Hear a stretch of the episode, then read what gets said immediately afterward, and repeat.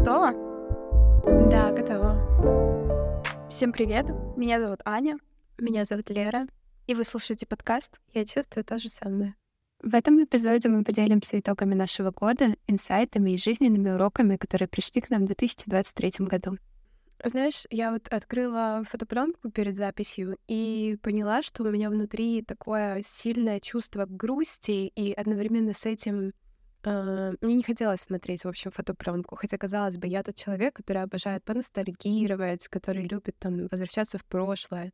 Так вот этот год, он был настолько болезненным, потому что, мне кажется, в нем было очень много роста. Сквозь эту боль посмотрела это все и записала, что вообще происходило. И самое смешное, что вот в прошлом выпуске я говорила, что что отражает меня эта фотография. Так вот, в месяце, когда, видимо, мне было максимально плохо, там нет фотографий вообще.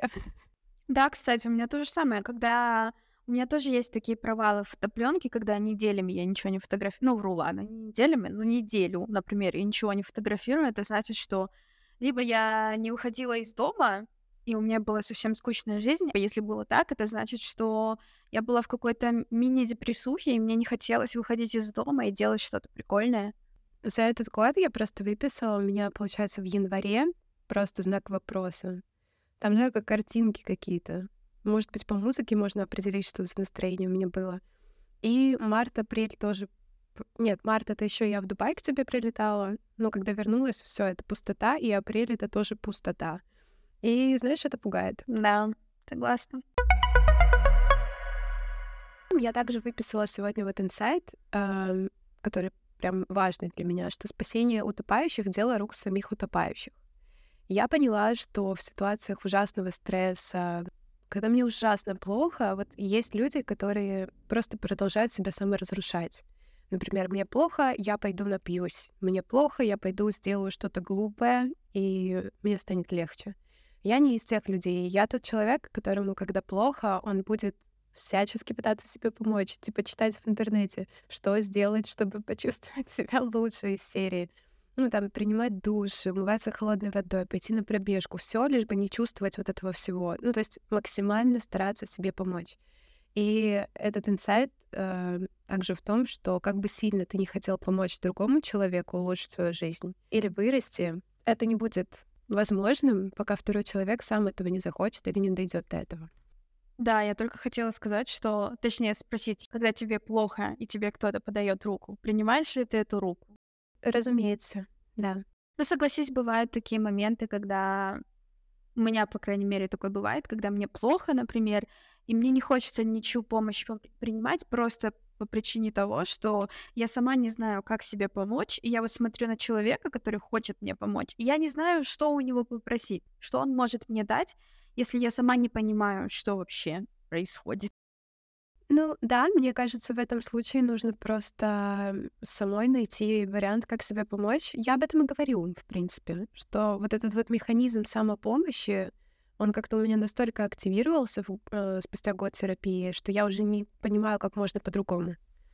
Блин, это очень круто. Новый твой навык, который тебе поможет в будущем однозначно. Да. Наверное, самый главный инсайт, а, который мне пришел в голову, который я очень долго думала над ним, вставлять его или не вставлять, но решила все-таки вставить. И звучит он так. Я могу совсем справиться. Могу справиться криво, может, не стойко, может, это будет вообще кринж полнейший. Но в конце концов, в конце концов, я остаюсь человеком, который справился с какой-то ситуацией. У меня даже есть альбом, который я сделала тоже вот в начале этого года в телефоне с фотками, который называется You Can.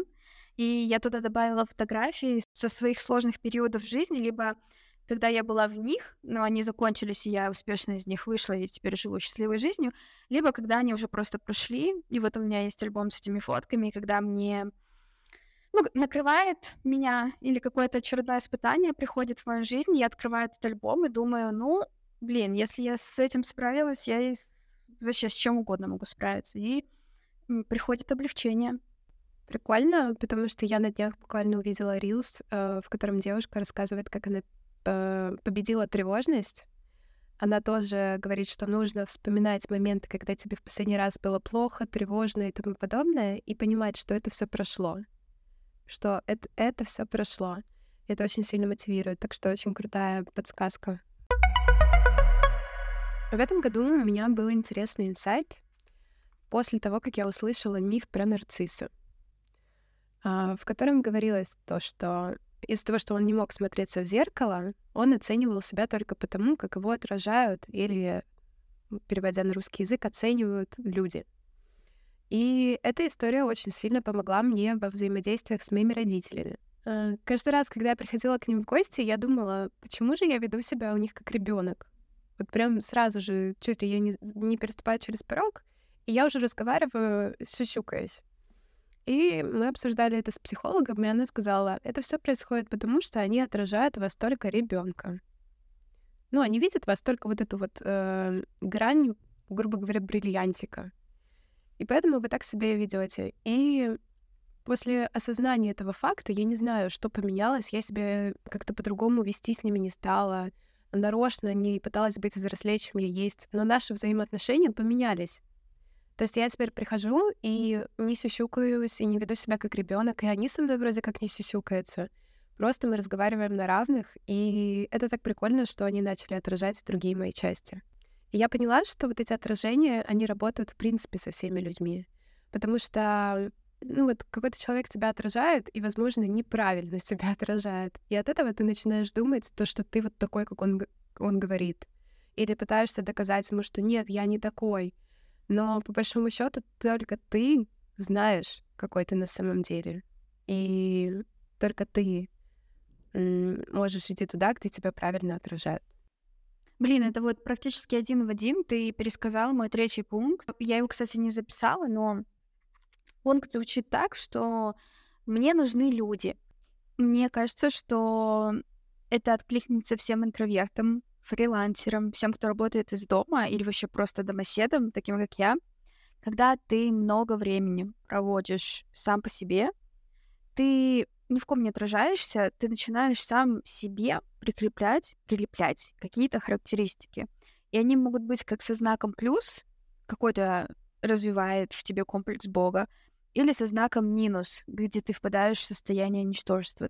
И правда в том, что ни то, ни другое не будет являться настоящим отражением реальности. То есть ни то, ни другое не является правдой.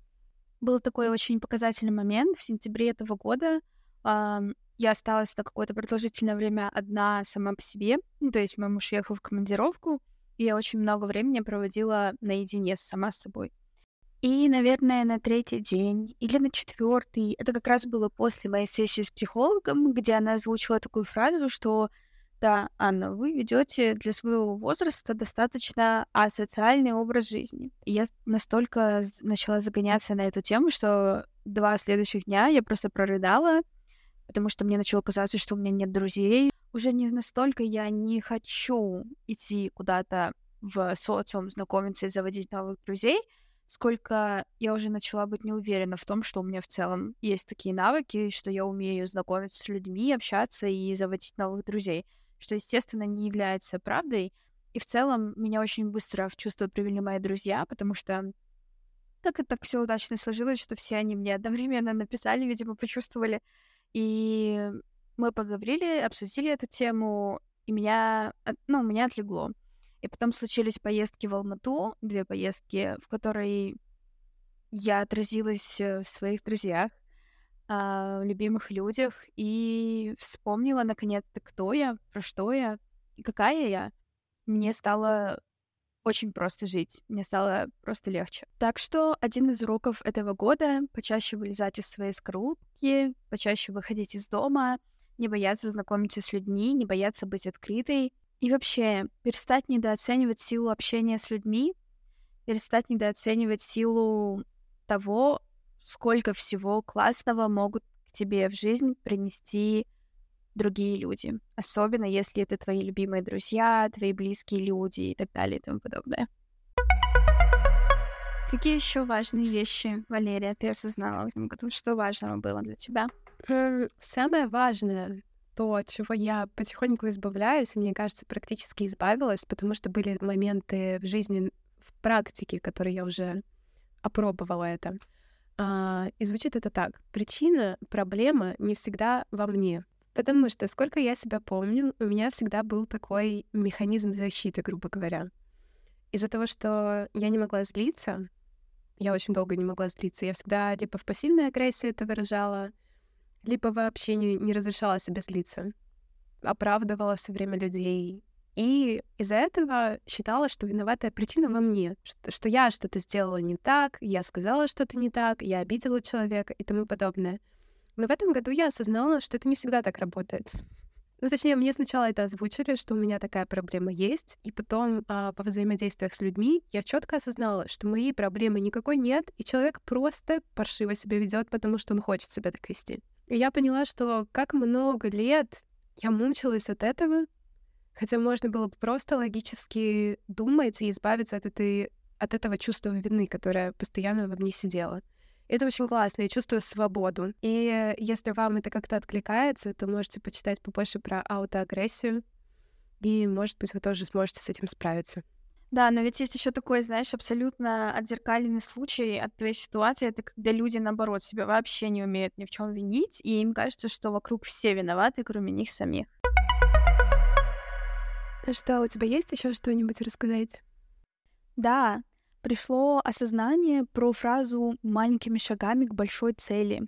Например, вы хотите начать блог и иметь большую аудиторию, или открыть бизнес и быть успешным бизнесменом, или вы хотите переехать в какую-нибудь страну. В целом появляется какая-то большая амбициозная цель. И вот вы на этой волне мотивации и интереса к э, новой цели делаете свой первый шаг. Например, вы покупаете кольцевую лампу и записываете несколько новых видео для своего блога. Или вы открываете Google и начинаете гуглить, э, как переехать в ту страну, в которую вы хотите переехать, и какой нужен список документов, или, например, какие есть возможности туда переехать. И как раз-таки после первого сделанного шага мы начинаем видеть картинку немного более реалистично, потому что мы понимаем, что следующий шаг Э, который мы сделаем, мы там еще не блогеры с миллионной аудиторией, мы там еще даже, возможно, и не зарабатываем с блога вовсе. Мы не успешные бизнесмены, мы не живем уже в той стране, в которую мы хотели переехать. И оказывается, придется сделать больше, чем один шаг, и больше, чем два, и даже больше, чем три. И как раз-таки после первого проделанного шага включается мой самый, блин, в кавычках, любимый механизм — это реакция замирания перед вторым шагом. Но вообще, на самом деле, реакция замирания может возникать по ряду разных причин. Например, страх перед достижимым результатом, то есть вы боитесь на самом деле, что вы достигнете того, чего вы хотите, и вы не будете знать, что с этим делать. Может быть, ощущение того, что вы думаете, что вы недостойны или недостаточно хороши для достижения этой цели. Ну, в общем, причины могут быть разные, это индивидуально очень, нужно разбираться с каждым кейсом. И самое забавное, что чем дольше мы ничего не делаем, тем больше мы себя виним. Мы проходим мимо этой кольцевой лампы и чувствуем вот этот вот укол вины, что, блин, а нафига я ее купила? Да, мне надо снять видео, я уже так хотела стать блогером. Да, я там завтра позвоню вот этому консулу, спрошу там как что-то про переезд. И к чему я вообще все это говорю? К тому, что именно в этом году я все это в себе увидела, все эти процессы отследила, увидела, в какие игры я сама с собой играю. Мне эти игры надоели, и я начала это все разбирать со своим психологом. И, естественно, еще большая работа должна быть проделана перед тем, как э, все эти механизмы будут более здоровыми или в целом просто здоровыми. Но все-таки я уже на том этапе, где отследив эти процессы, где просто осознание того, что это, ну, что это просто игры самой с собой, мне уже стало легче. Вау. Вау, это браво. А, я хочу сказать про подведение итогов.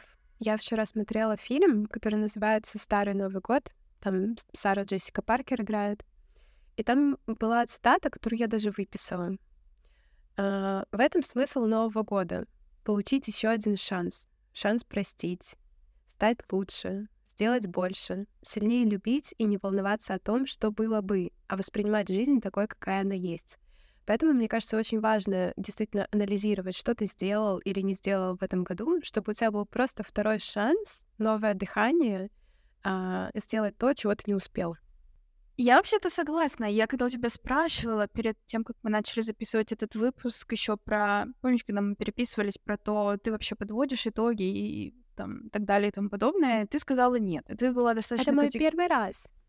Вот, и я типа была в шоке, как так, потому что я помню свою традицию с своей подругой детства, мы в конце, мы, по-моему, вообще весь декабрь, когда мы ходили гулять, мы постоянно говорили, о, давай подведем итоги года. И вообще это была такая большая бурная тема. Мне всегда нравилось подводить итоги года, но когда я уже подросла, и, наверное, последние три года я особо итоги не подводила, но мысленно, мысленно весь декабрь я пребываю вот в таком ощущении, знаешь, когда ты последнюю страничку книжки дочитываешь, ты понимаешь, что сейчас вот будет конец, ты немножко так анализируешь все прочитанное и понимаешь, что следующая Следующая страница — это конец, the end, грубо говоря. Мне было больше интересно подвести итоги не типа побыла в пяти странах, съездила туда, посмотрела вот это, сделала вот это, заработала столько.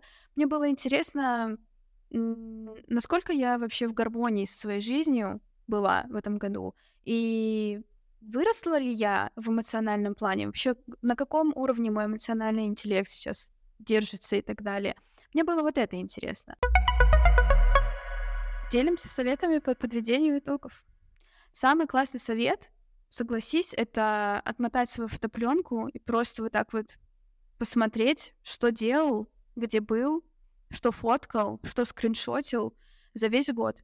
Просмотришь, вот я просмотрела, и прям ощущение, как будто бы все моменты заново прожила. А, смотрите все, что происходило, постарайтесь наедине с собой это делать и проанализировать именно то, как вы себя ощущаете, как вы себя ощущали там, на тех фотографиях. И можно понять а, разницу между тем, как вы чувствуете себя сейчас и условно в течение всего года. В целом, перед тем, как подводить свои итоги года, я послушала эпизод подкаста «Психология» с Александрой Яковлевой. Выпуск назывался «Я недоволен. Учимся честно подводить итоги года». И мне этот выпуск очень помог в том, во всех тех осознаниях, которые я озвучила сегодня, прийти к ним. И вообще там очень много-много всего было полезного в этом выпуске, поэтому если вы хотите тоже full experience э, по подведению итогов года, очень советую послушать этот эпизод и потом уже заняться подведением своих итогов. Ты знаешь, мне кажется, что важно отметить, что продуктивный год это не обязательно тот год, в котором все прям складывалось, получалось и тому подобное. Даже если вы можете признаться себе в том, что что-то не получилось, это уже продуктивно. Когда ты э, адекватно оцениваешь вообще, что происходило, значит, ты ну, способен просто принимать эту реальность и справляться с тем, что происходит. Я надеюсь, что этот выпуск получился не слишком негативным или не слишком э, тяжелым, и вы смогли найти в этом немножко себя.